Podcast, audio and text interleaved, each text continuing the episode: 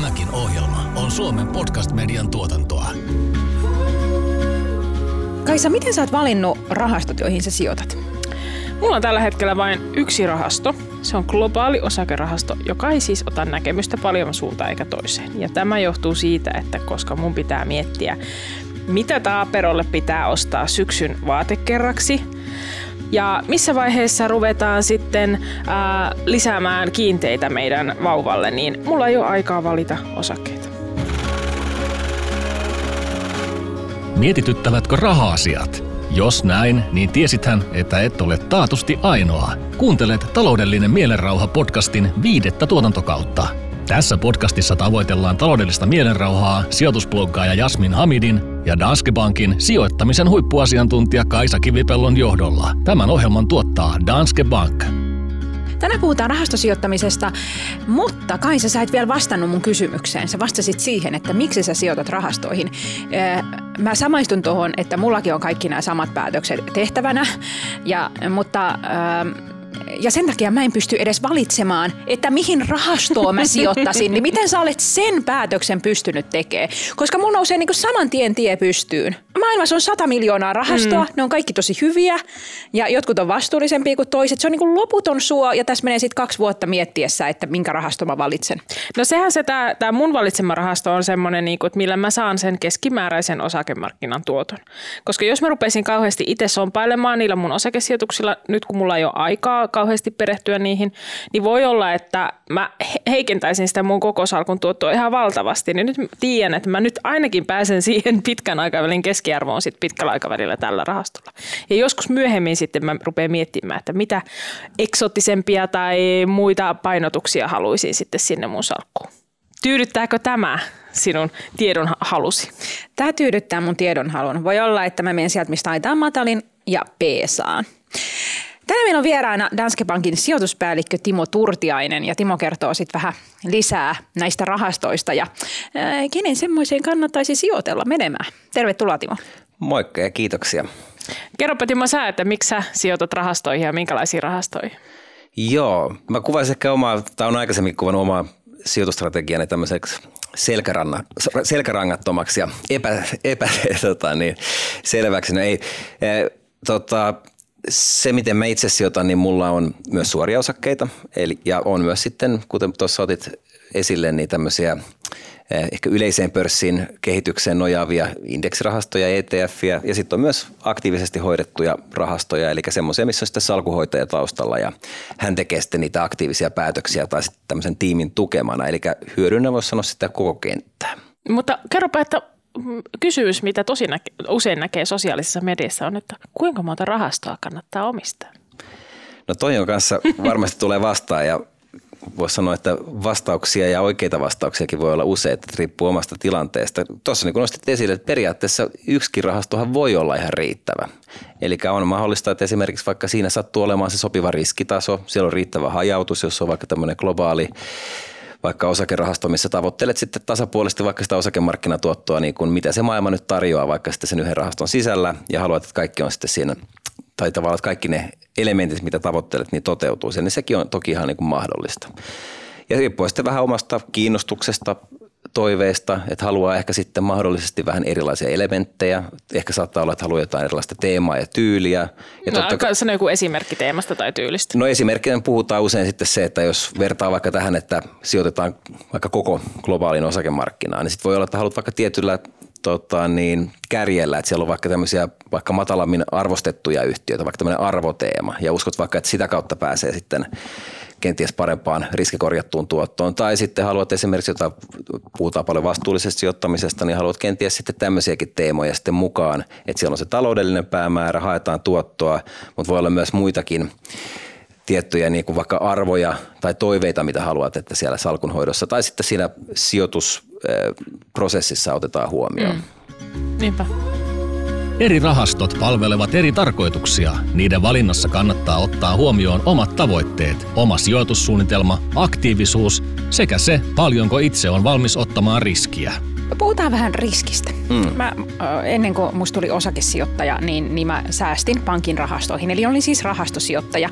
Ja mä muistan, kun mä avasin ne rahastot, jotain kaksi rahastoa, molempiin meni 50 ja, ja sitten se pankin virkailija kysyi, että, että tässä olisi nyt sitten tämä matala riski tai korkea riski tai keskikokoinen riski. Ja mä sillä hyvänen aika, miten saisi kysyä tätä, totta kai matala riski, enemmän haluan menettää mun rahojani raksiruutuun. Mutta voiko tällaiselle, sitten myöhemmin mä oon kuullut tämmöistä lausetta toistettavan kuin, että korkea riski ja korkea tuotto kulkee käsi kädessä, niin voiko tämmöisellä niin kuin matalan riskin rahastolla edes vaurastua? Joo, ja itse asiassa vähän niin kuin samantyyppinen polku oli itsellä pitää tota, niin nostaa esille. Haluan matalan riskin ja äkkirikastumisen. Joo, se on aina hankalampi yhtälö, mutta ehkä sama polku oli itselläkin tuossa, että lähti liikenteeseen tämmöisessä kaikista, voisi sanoa niin kuin matalimman riskiluokan rahasto silloin, kun ei oikeastaan tiennyt, mitä se rahasto niin. on, mutta sitten kävin muistaakseni nuorena immeisenä sitten pankin tiskillä jotkut verkkotunnukset ehkä uudistamassa ja sitten tarjottiin tämmöistä niin kuin lyhyen koron rahastoa säännöllistä säästämistä ja sitten siihen lähdin ja jonkin aikaa sinne rahaa meni enkä mä sitten oikeastaan ymmärtänyt yhtään, että missä siinä on edes mm. kysymys. No sitten ikään kuin perehtyi tähän sijoitusmaailmaan ja sitten tämä työkin johti sinne, että ehkä tämmöinen tie vaurastumiseen voi olla myös sit se, että niin kuin aloittaa jostain ja sitten pikkuhiljaa menee kohti semmoiseen, missä voi saada parempaa tuottoa, kun sä ymmärrät enemmän, sä oot valmis sietämään sitä riskiä, koska sä näet sen niin kuin päämäärän siellä taustalla, että miten ne todennäköisyydet esimerkiksi pitkällä tähtäimellä siellä sitten toteutuu, kun oot pitkään mukana, jolloin se heiluntakin todennäköisesti on helpompi sitten sietää kuin ehkä mitä silloin siinä vaiheessa, kun ajattelee, että kunhan ne rahat nyt ei vaan mene, kun ehkä siihen liittyy aika paljon sitä epätietoisuutta. No miten sen sitten voi niinku va- arvioida, että millaista riskiä itse pystyy ottaa? Kun rahastoissahan usein on, on niinku määritelty siinä, että onko tämä niinku niin, matala niin, vai kohtalainen vai korkea. Mm. Äh, niin. Joo, eli toki yksi, yksi on tutustua niihin vaikka rahasto avaintietoesitteisiä ja muihin dokumentaatioihin, mitkä nyt tietysti kuvailee rahaston riskiprofiilia, niitä keskeisiä sijoituspäämääriä. Ja tietysti jos vaikka pankissa annetaan sijoitusneuvontaa, niin se, että käydään läpi se sun taloudellinen tilanne ja sitten ne sun päämäärät.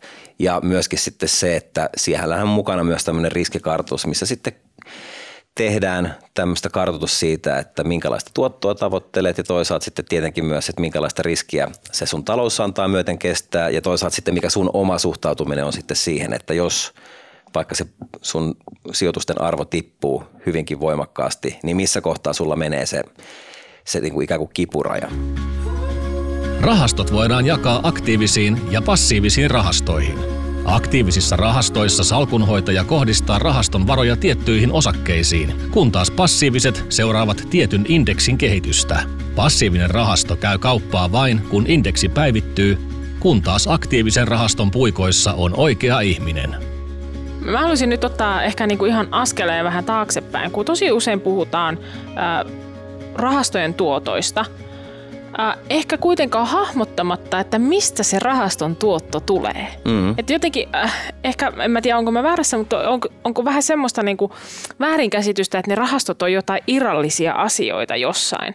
Kun nehän kuitenkin loppujen lopuksi se rahaston tuotto riippuu siitä, mihin osake mihin omaisuusluokkaan se sijoittaa. Eli jos on osakerahasto, niin sen tuotto menee käsi kädessä koko osakemarkkinan kanssa. Jos se on passiivinen osakerahasto, niin se on prikulleen sama tuotto kuin se, vaikka jos Yhdysvaltain pörssi nousee ja sulla on passiivinen indeksirahasto, joka sijoittaa Yhdysvaltain pörssiin, niin se sitten nousee ihan tismalle yhtä paljon, koska se on sama asia sitten käytännössä. Ja sitten toisaalta, jos on aktiivinen osakerahasto, niin toki siellä on se salkuhoitaja, joka yrittää hakea niitä parhaita osakkeita ja saada sitä markkinaa parempaa tuottoa, mutta ei se kuitenkaan yleensä niin kuin kymmeniä ja kymmeniä prosenttia ainakaan vuoden sisällä ylitä sitä markkinan keskimääräistä tuottoa. Tai sitten on kyllä todella superhyvä vuosi, että, että kyllä se niin kuin sitten kun puhutaan, jos huomaa keskustelua siitä, että paljonko sun rahasto on tuottanut, niin aina pitäisi kysyä se, että mihin se rahasto sijoittaa ja sitten katsoa, että miten se koko omaisuusluokka on edistynyt siinä aikavälissä. Eikö näin? Vai oliko tämä nyt mun oma tämmöinen purka, räntti, räntti ohi? Voidaan jatkaa. Olet käynyt just jossain sijoittajapaastalla ja nyt on niinku tämä tuskaa tässä. ulos.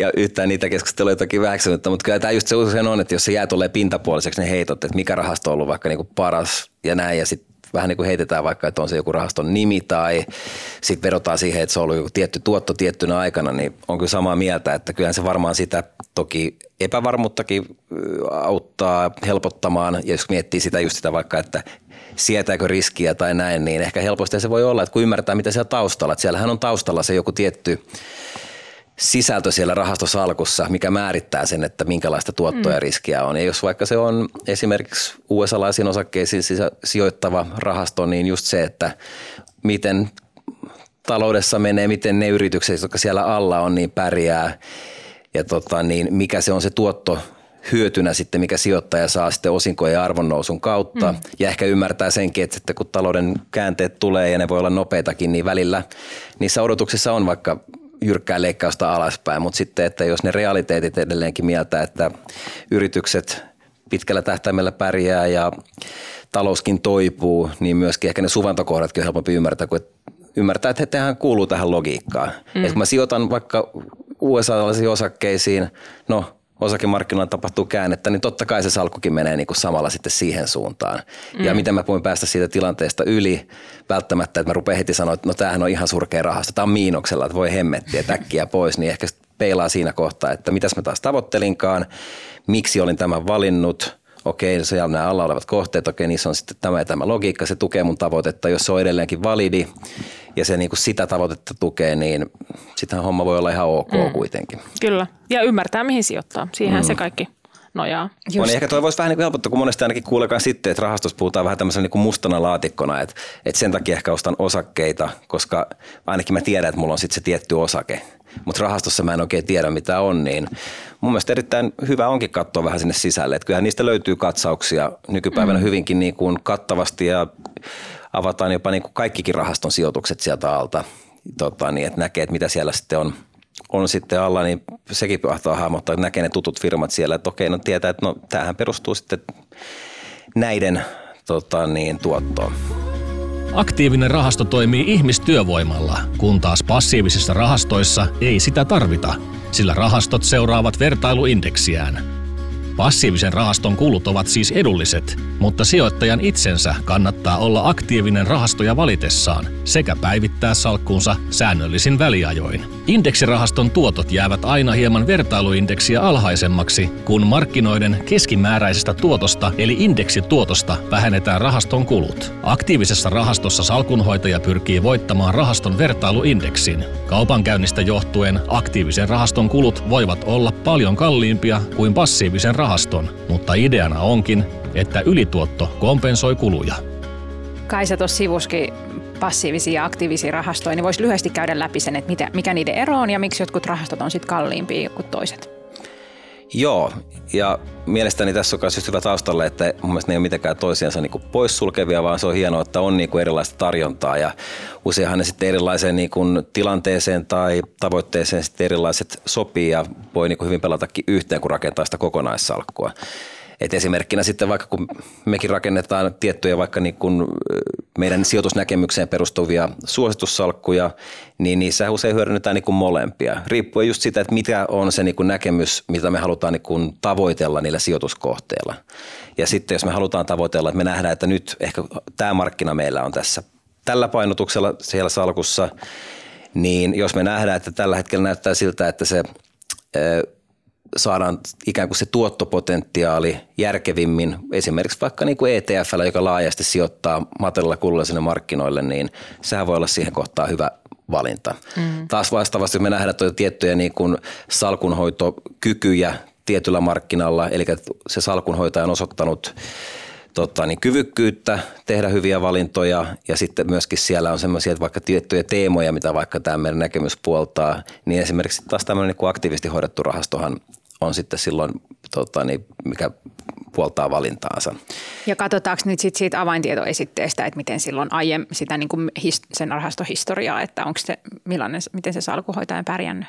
No sieltä löytyy tota, niin, avaintietoesitteestä pääsääntöisesti rahaston niin keskeisin voisi sanoa, kuin riskit ja se, että mihin se sijoittaa tai millä tavalla se sijoittaa ja sitten ne rahaston kulut. Mutta ehkä enemmän sitten tietysti se näkyy, että vaikka katsauksista, että minkälaisia sijoituskohteita siellä on ja totta kai siellä sitten löytyy sitä niin kuin historiallista tietoakin, että näkyy, miten se on niinku mm. niin kuin pärjännyt. Mutta toki se on aina historiallista tietoa, että siihenkin pitää aina suhtautua sillä tavalla niin kuin, yhtenä vaan indikaattorina, eikä semmoisena niin kuin ohjaavana, että tämä historiallinen tota, niin tuotto on tämä, niin tästä mennään eteenpäinkin. Mä oon muuten ollut huomaavinani, että nyt on niin kuin sosiaalisessa mediassa ja sijoituskeskustelussa lisääntynyt aktiivisten rahastojen tämmöinen puolustaminen. Mm. Koska musta tuntuu, että tosi pitkään on ollut se, että indeksirahastot rulaa ja aktiiviset salkuhoitajat saa kaikki painoa, painoa mm. tuonne jonnekin, minne haluavat mennä, että ei, hän ei ainakaan sellaiseen ra- laita, mutta mä en tiedä sitten, onko se sitä, että nyt hän on ollut tosi hyvä aktiivisella, ainakin suomalaisilla osakerahastoilla ollut tosi hyvä vuosi, koska on ollut näitä yritysostoja ja menestystarinoita ja tosi hyviä,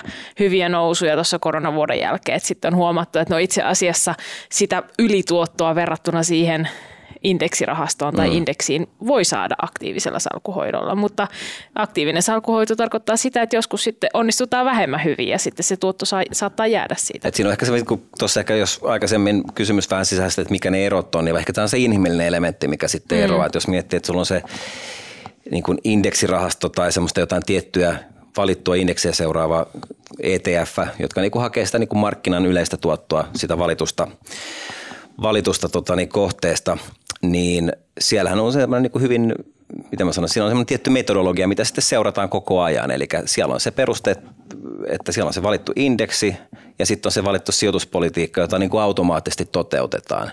Ja taas vastaavasti ehkä tietyissä tilanteissa, jos miettii, että sitten tietyille markkinoille tai tiettyihin ehkä niin kuin teemoihin tai vaikka markkinatilanteisiinkin, niin sitten sit jos se on se salkunhoitaja, joka sitten on tässä aktiivisesti hoidetussa rahastossa mukana, niin pystyy tekemään sitten sen ulkopuolellakin tätä niin kuin analyysiä. Että tämmöistä kvalitatiivista vaikka mietintää, esimerkiksi keskustella yritysjohdon kanssa, miettiä sitten, sitten vaikka niin kuin niitä painotuksiakin, että se ei välttämättä ole dogmaattisesti tietyssä, että arvo- tai kasvuteemassa, vaan voi ehkä vähän niin kuin justeerata siellä sen markkinankin mukana sitten. Että hakee niitä voittajia ja toivottavasti sitten saada sen paremman tuoton sitä kautta. Juurikin näin. Mm.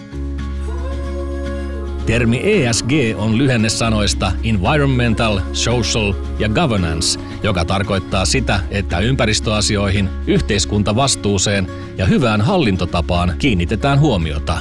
Vastuullisella sijoittamisella tarkoitetaan ESG-asioiden huomioimista sijoitustoiminnassa siten, että salkun tuotto ja riskiprofiili paranevat. Pankeissa onkin nyt tarjolla vastuullisia rahastoja, mutta millä perusteella yritykset niihin on valikoitu? No tämä vastuullinen sijoittaminen kiinnostaa meidän kuulijoita tosi paljon. Ää, niin pystyykö sit oikeasti niillä sijoituspäätöksillään vaikuttaa yhtään mihinkään? No, Sehän tapahtuu vähän mutkan kautta. Mm. Niin kuin se, ei, se ei ole niin suoraa kuin, kuin kuluttajana. Mm. Ää, se on niin kuin suorempi tie tavallaan, että valitsetko sä vaikka sähköauton vai, mm. vai polttomoottoriauton vai valitsetko jonkun kertakäyttötuotteen vai kestävän, niin se niin kuin saman tien näkyy sen firman kassassa ja on niin kuin signaali siitä, että mitä kuluttajat haluaa. Niin tässä sijoittamisessa se ei ole ihan, me ihan niin suoraan. Avaat sä vähän Timo sitä? Joo, ja mäkin ehkä katson tätä vähän, voisi sanoa myönnän katsovani tällä niin kuin tavallisen sijoittajan tietyssä määrin. Mä en ole varsinainen tämmöinen niin vastuullisuuden, vastuullisen sijoittamisen asiantuntija, mutta totta kai tämäkin on niin kuin yksi teema, mitä me niin kuin huomioidaan. Meillä on talon asiantuntijoita, ketä tästäkin asiasta aina sitten haastan ja kenen informaatiota voidaan sitten hyödyntää.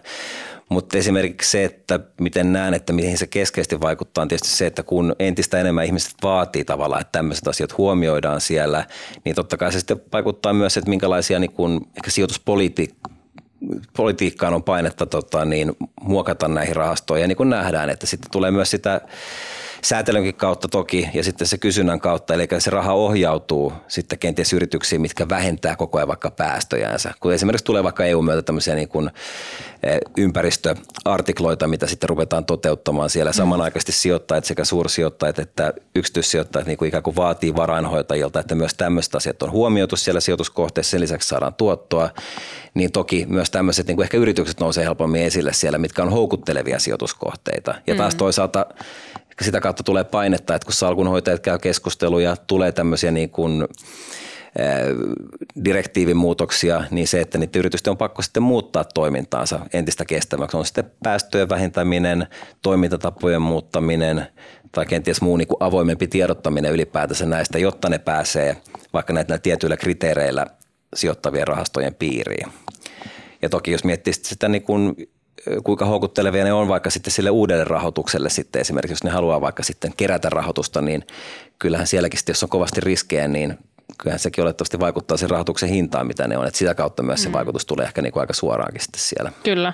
Siis monelle sellaiselle ihmiselle, jolle vastuullisuus on tärkeä asia, niin kun he katsoo erilaisten ESG- ja SRI, eli vastuullisten rahastojen ää, omistuksia, niin saattaa siellä olla kuitenkin yrityksiä, jotka heidän mielestä ei ole kovin vastuullisia. Mm. Niin miten silloin pitäisi toimia sitten?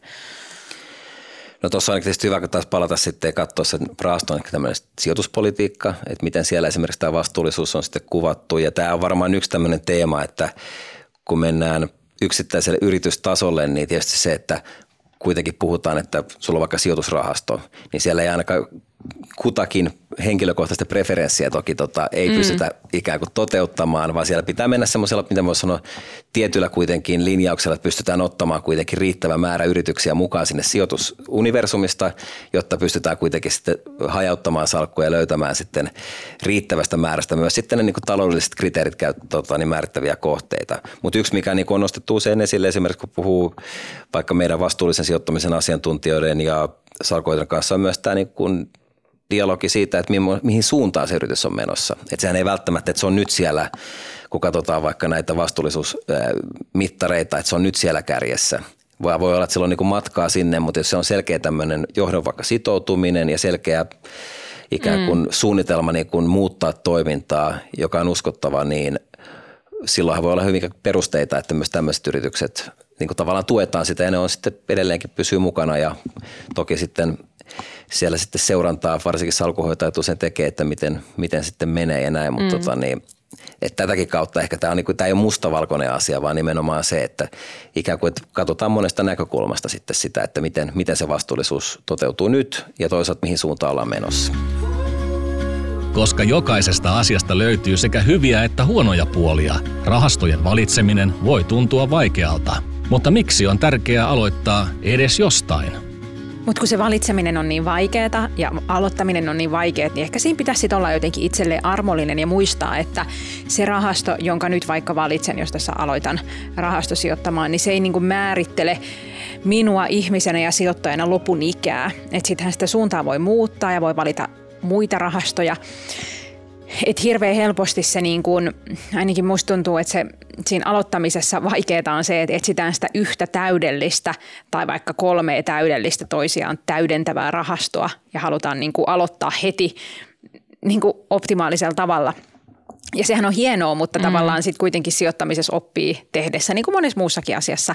Ja, ja sitten tavallaan, jos se rima on liian korkealla, vaikka just vastuullisuuden mm. suhteen, että tavallaan että siellä ei saa olla yhtään niin kuin semmoista harmaat yhtiötä. Harmaat yhtiöllä tarkoitan siis tällaista, useinhan rahastoihin saatetaan valita ö, yhtiöitä, jotka on matkalla siihen vastuullisuuteen mm. tai muuta. Ja sitten näissä asioissa niin kuin jokaisella sijoittajalla on niin kuin rima eri kohdassa ja varmaan nyt semmoisia niin täysin eh, vastuuttomia yhtiöitä on vaikeakin nykyään löytää, koska hän niillä on niin kuin tulevaisuudessa niin kuin big, e, eihän, niin kuin, eihän semmoiselle yhtiölle ole tulevaisuutta me, mm. menestyvä ainakaan. Tuo on mm. hyvä pointti, että kyllähän niin usein rupeaa olemaan semmoinen niin aika perustaso Just rahastoyhtiöllä niin. rah- tietty vaik- poissulkeminen, että sieltä niin kuin ikään kuin on jo, että se perustilanteessakin on poissuljettu tiettyä Mutta jos miettii mitä tahansa alaa, mm. vaikka ajatellaan autoilua, niin kyllähän kaikki autofirmat, jotka haluavat, että niillä on jatkossa bisnestä, niin kyllähän ne mm, niin kuin sähköistyy ja tekee entistä vähäpäästöisempiä moottoreita ja niin poispäin. Ja sitten sama jossain energiantuotannossa, että, että kyllähän jokainen energiayhtiö miettii, että miten, miten jatkossa voisi olla pienemmät päästöt ja mm. niin kuin tehdä kannattavaa bisnestä ympäristöystävällisemmin ja näin. Mutta täältä sivuraiteelta palaan siihen alkuun, että ehkä jotenkin pitäisi olla sit semmoista niin kuin armollisuutta itselleen, että et kun se aloittaminen on muutenkin niin vaikeaa ja just se valitseminen, että et, et sit voisi johonkin vaihtoehtoon tyytyä niin, ja niin. valita vain just sit sen globaalin jonkun rahaston ja lähteä sitten liikelle ja kat- kattelee. Ja mieti, että... siis kuinka helposti saattaa ottaa vaikka joku 10-15 euron suoratoistopalvelun mm. ja kun sä maksat sen 10-15 euroa sinne, niin se on rahaa, mitä sä et saa ikinä enää takaisin niin sä voisit yhtä hyvin aloittaa 10-15 euron kuukausisäästämisen edes johonkin rahastoon. Ja on hyvin todennäköistä, että edes osa siitä rahasta on, nyt, että se, että kaikki maailman yhtiöt menisi yhtäkkiä konkurssiin on hyvin epätodennäköistä. Tietenkin ylä- ja alamäkiä tulee, tulee sijoituksissa ja se pitää ottaa huomioon, mutta tavallaan, että miten, jos puhutaan pienellä summalla aloittamisesta, niin sä voit ihan niin kuin, Tää samalla oli- tavalla kuin sä otat HBO, niin Just niin. Tämä oli siis todella hyvä vertauskuva, mm. koska mä niin tunnistan tuosta itseni, että on tosi helposti saada ottaa jonkun suoratoistopalvelu, jos siellä on joku ohjelma, minkä mä haluan katsoa, ja sitten se toki unohtuu ja rullaa siellä mm. vuoden sen jälkeenkin. Mutta sitten mulla on myös sama kynnys, että mikä on se täydellinen rahasto minulle ja niin kuin näin. Niin kuin hyvänen aika. Päätän nyt jo. Valitse joku ja aloita ja, ja just näin. Sitten opettelen Ja sitten voi summaa lisää. kasvattaa vaikka mm. myöhemmin. Just näin, ja toi on ehkä just nimenomaan, että lähtee mieluummin siitä päästä etsimään, että ei niinku mieti, että meneekö me se rahastokärjellä vaikka, että just, että mikä on sille mulle mielekkäin. Nyt mä haluan lähteä säästämään, mä haluan tehdä sen helpoksi, niin esimerkiksi sitä kanavaa pitkin jo löytää sitten esimerkiksi sitten vaikka tota, niin, pankin sivustolta sitten niinku, äh, palveluita, missä esimerkiksi sitten niinku johdetaan semmoisten kohteiden äärelle ja pääsee niinku sitten niinku liikenteeseen mm. sitten siinä. Että jos nyt miettii että on vasta niin kuin miettimässä, että lähtee säästämään ja mm. miettii, että se nyt olisi sen rahaston kautta, niin se, että aloittaa, niin sitä ei oikeastaan sitä niin kuin hyötyä, mikä siitä aikaisin aloittamista, niin sitä ei oikein voi kompensoida melkein millään. Se on vaan niin, kuin niin kuulostaa tylsältä ja siitä, mitä aina puhutaan, mutta kyllä se nyt katsoo niin kuin jälkikäteen, jos itselle miettisi, että millä mitä niin kuin olisi tehnyt toisin, jos pystyisi tekemään, niin just se, että riittävästi olisi just Mm. näin ja vielä sitten niin kuin lähtee niin kuin kerryttää sitä säästöä niin kuin heti vaan isommaksi kuin vaan pystyy. Ja, mm. ja tota, niin, totta kai päivittää niitä sijoituskohteitakin siinä, mutta toi nyt on se tärkeä. No onko sulla mitään niinku rahallista esimerkkiä, että miten, miten, mitä se aika tarkoittaa sit siinä sijoittamisen aloittamisessa? No joo, mä tuossa tein tämmöisen pienen laskuharjoituksen. Mä tykkään itse tehdä näitä aina välillä. Itse tämä on muuten yksi kanssa semmoinen, jos miettii semmoista, että vähän miettii sitä sijoitussäästösummaa, on sitten rahastosäästäminen tai muuten, ja vähän niin kuin, että minkälaisia ehkä lopputulemiakin voi sieltä odottaa. Niin esimerkiksi tämmöisen säästämislaskurilla, jota muun muassa sitten tota, niin internetistäkin paljon löytyy, eli löytyy esimerkiksi, että minkälaisella säästöhorisontilla, mikä säästösumma ja mikä se vaikka vuosituotto siellä sitten on. Mm. Niin sen perusteella pystyy katsoa sitten, sitten aika hyvin niin kuin haarukoimaan sitä suuntaa, että mitä mikäkin säästösumma minä aikana sitten tekee. Ja esimerkiksi ihan tämmöinen, mä teen nyt tämmöisellä oletuksella, että lähdetään pitkään päätyyn, aikaisin aloitetaan ja pistetään 200 euroa kuukaudessa sitten sivuun ja mä pistin tuotto-oletukseksi tämmöisen 6,5 prosenttia. Eli jos katsoo historiaa, niin tämä, tota, niin muistaakseni USAsta suurin piirtein se joku 6,6 prosenttia taitaa olla tämmöinen reaalituotto osakkeille kautta mm. historian. Mitä se on tulevaisuudessa, niin tätä en lupaa tässä, mutta tota, niin tämä niin on tämmöinen tuotto millä mä niin laitoin tähän osakemarkkinan historiaan perustuen. No jos nyt tämä meidän henkilö Mari, joka tekee tämän fiksun päätöksen, lähtee säästämään nyt se 200 euroa kuukaudessa, niin tällä tuotto 30 vuoden päästä se on semmoinen 214 000 euroa. Ja lähinnä sitten, miksi mä nyt nostin tämän että just se, että kun panttaa sitä päätöstä ja puhutaan näin pitkästä aikavälistä, että semmoista elämänmittaisesta säästämisestä, niin nyt meillä on tämmöinen esimerkkihenkilö Mikko, joka miettii tätä samaa asiaa, mutta hän panttaa päätöstään vielä vain vuoden tota, niin pidempään. Eli hänen säästöaikansa ei ole 30 vuotta, vaan 29 vuotta, 200 euroa kuukaudessa. Niin siinä on heti jo 15 000 euron niin kuin tappio sille Mikolle. Kun hän on Eli se yksi vuoden... vuosi on maksanut 15 000 euroa Mikolle. Just näin. Ja sitten jos tämä kolmas henkilö Tiina panttaakin vielä vähän pidempään, hän saman summan säästää, saa saman tuoton, mutta säästää vain lainausmerkeissä 25 vuotta, niin se tippuu jo sitten 146 000, eli melkein 60 000 euroa, tai 60 000 euroa käytännössä. Se sitten viidessä eurossa menettää 60 000 euroa. Viidessä vuodessa menettää 60 000 euroa. Niin. Just näin. Ja sitten tässä voi ottaa vähän käänteisesti, että kun moni miettii vaikka niitä eläkepäiviä sitten, kun se eläke lähestyy. Enkä sano, että se on koskaan myöhäistä niin kun lähteä sitten säästämään, mutta kyllä siinä sitten, että pääsee tähän samaan lopputulokseen kuin tämä 30 vuotta säästänyt Mari 200 eurolla, niin kuvitellaan, että tämmöinen Sami, joka herää 10 vuotta ennen eläkepäivää, että haluaa tämän saman lopputuleman, niin hänen pitää säästää jo 1300 euroa kuukaudessa. Eli siinä niin kuin oikeasti joutuu pistää talouden varmasti aika tiukoille ennen kuin pääsee niin kuin ne eläkepotit kerryttää samaan summaan kuin tämä aikaisin aloittanut henkilö. Eli ole kuin Mari.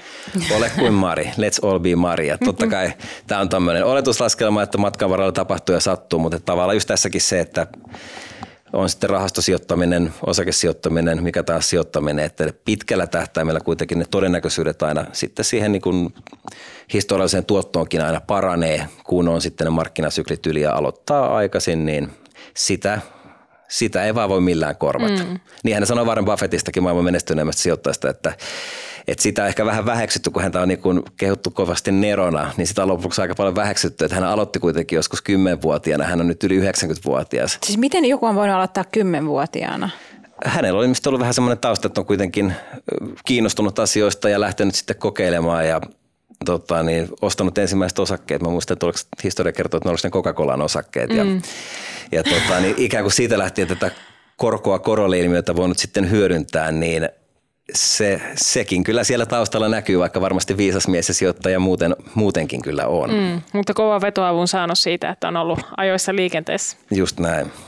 Jopa joo, no mutta. No mutta aikakonetta ei ole, niin paras päivä olisi ollut eilen, mutta toiseksi paras päivä on tänään aloittaa, eikö niin? Just näin. Joo, ei kannata heittää suolaa kuitenkaan haavoilla ja kirjat tuh- tuhkassa, että kaikki me tehdään virheitä, mutta se mitä voi nyt tässä hetkessä tehdä ja tota, niin katsoa ne talouden mahdollisuudet, kuinka paljon voi säästää mahdollisimman pitkäaikaisesti ja lähteä sitten liikenteeseen sillä ja on itselleen se armollinen, mutta pyrkii tekemään fiksuja valintoja, niin eikä siinä parempaa ihminen tässä elämässä pysty. Tämä oli Timo tosi hyvä paketti. Nyt mä yritän niin kuin päästä tästä yli, että vaikka mä en ole aloittanut 10-vuotiaan sijoittamista niin kuin Warren Buffett, niin toisaalta mä en myöskään ehkä tarvii 90 miljardiomaisuutta, että vähempikin tuo ihan mukavan elämän ja ennen kaikkea sitä taloudellista mielenrauhaa. Tässä oli paljon pureksittavaa. Kiitos paljon, Timo. Kiitoksia taas teille. Kiitos, ei muuta kuin rahastot, tota, rahastosijoitukset, mikä se on se? Tulille. Niin. Just näin. Automaatit rullaamaan. Kyllä. Kuuntelit Taloudellinen mielenrauha podcastia. Tämä oli viidennen kauden toinen jakso. Ohjelman tuotti Danske Bank. Kiitos kuuntelusta. Jos pidit tästä ohjelmasta, muista seurata podcastia Spotifyssa tai tilaa ja arvostele ohjelma Apple Podcastissa, niin muutkin löytävät ohjelman pariin.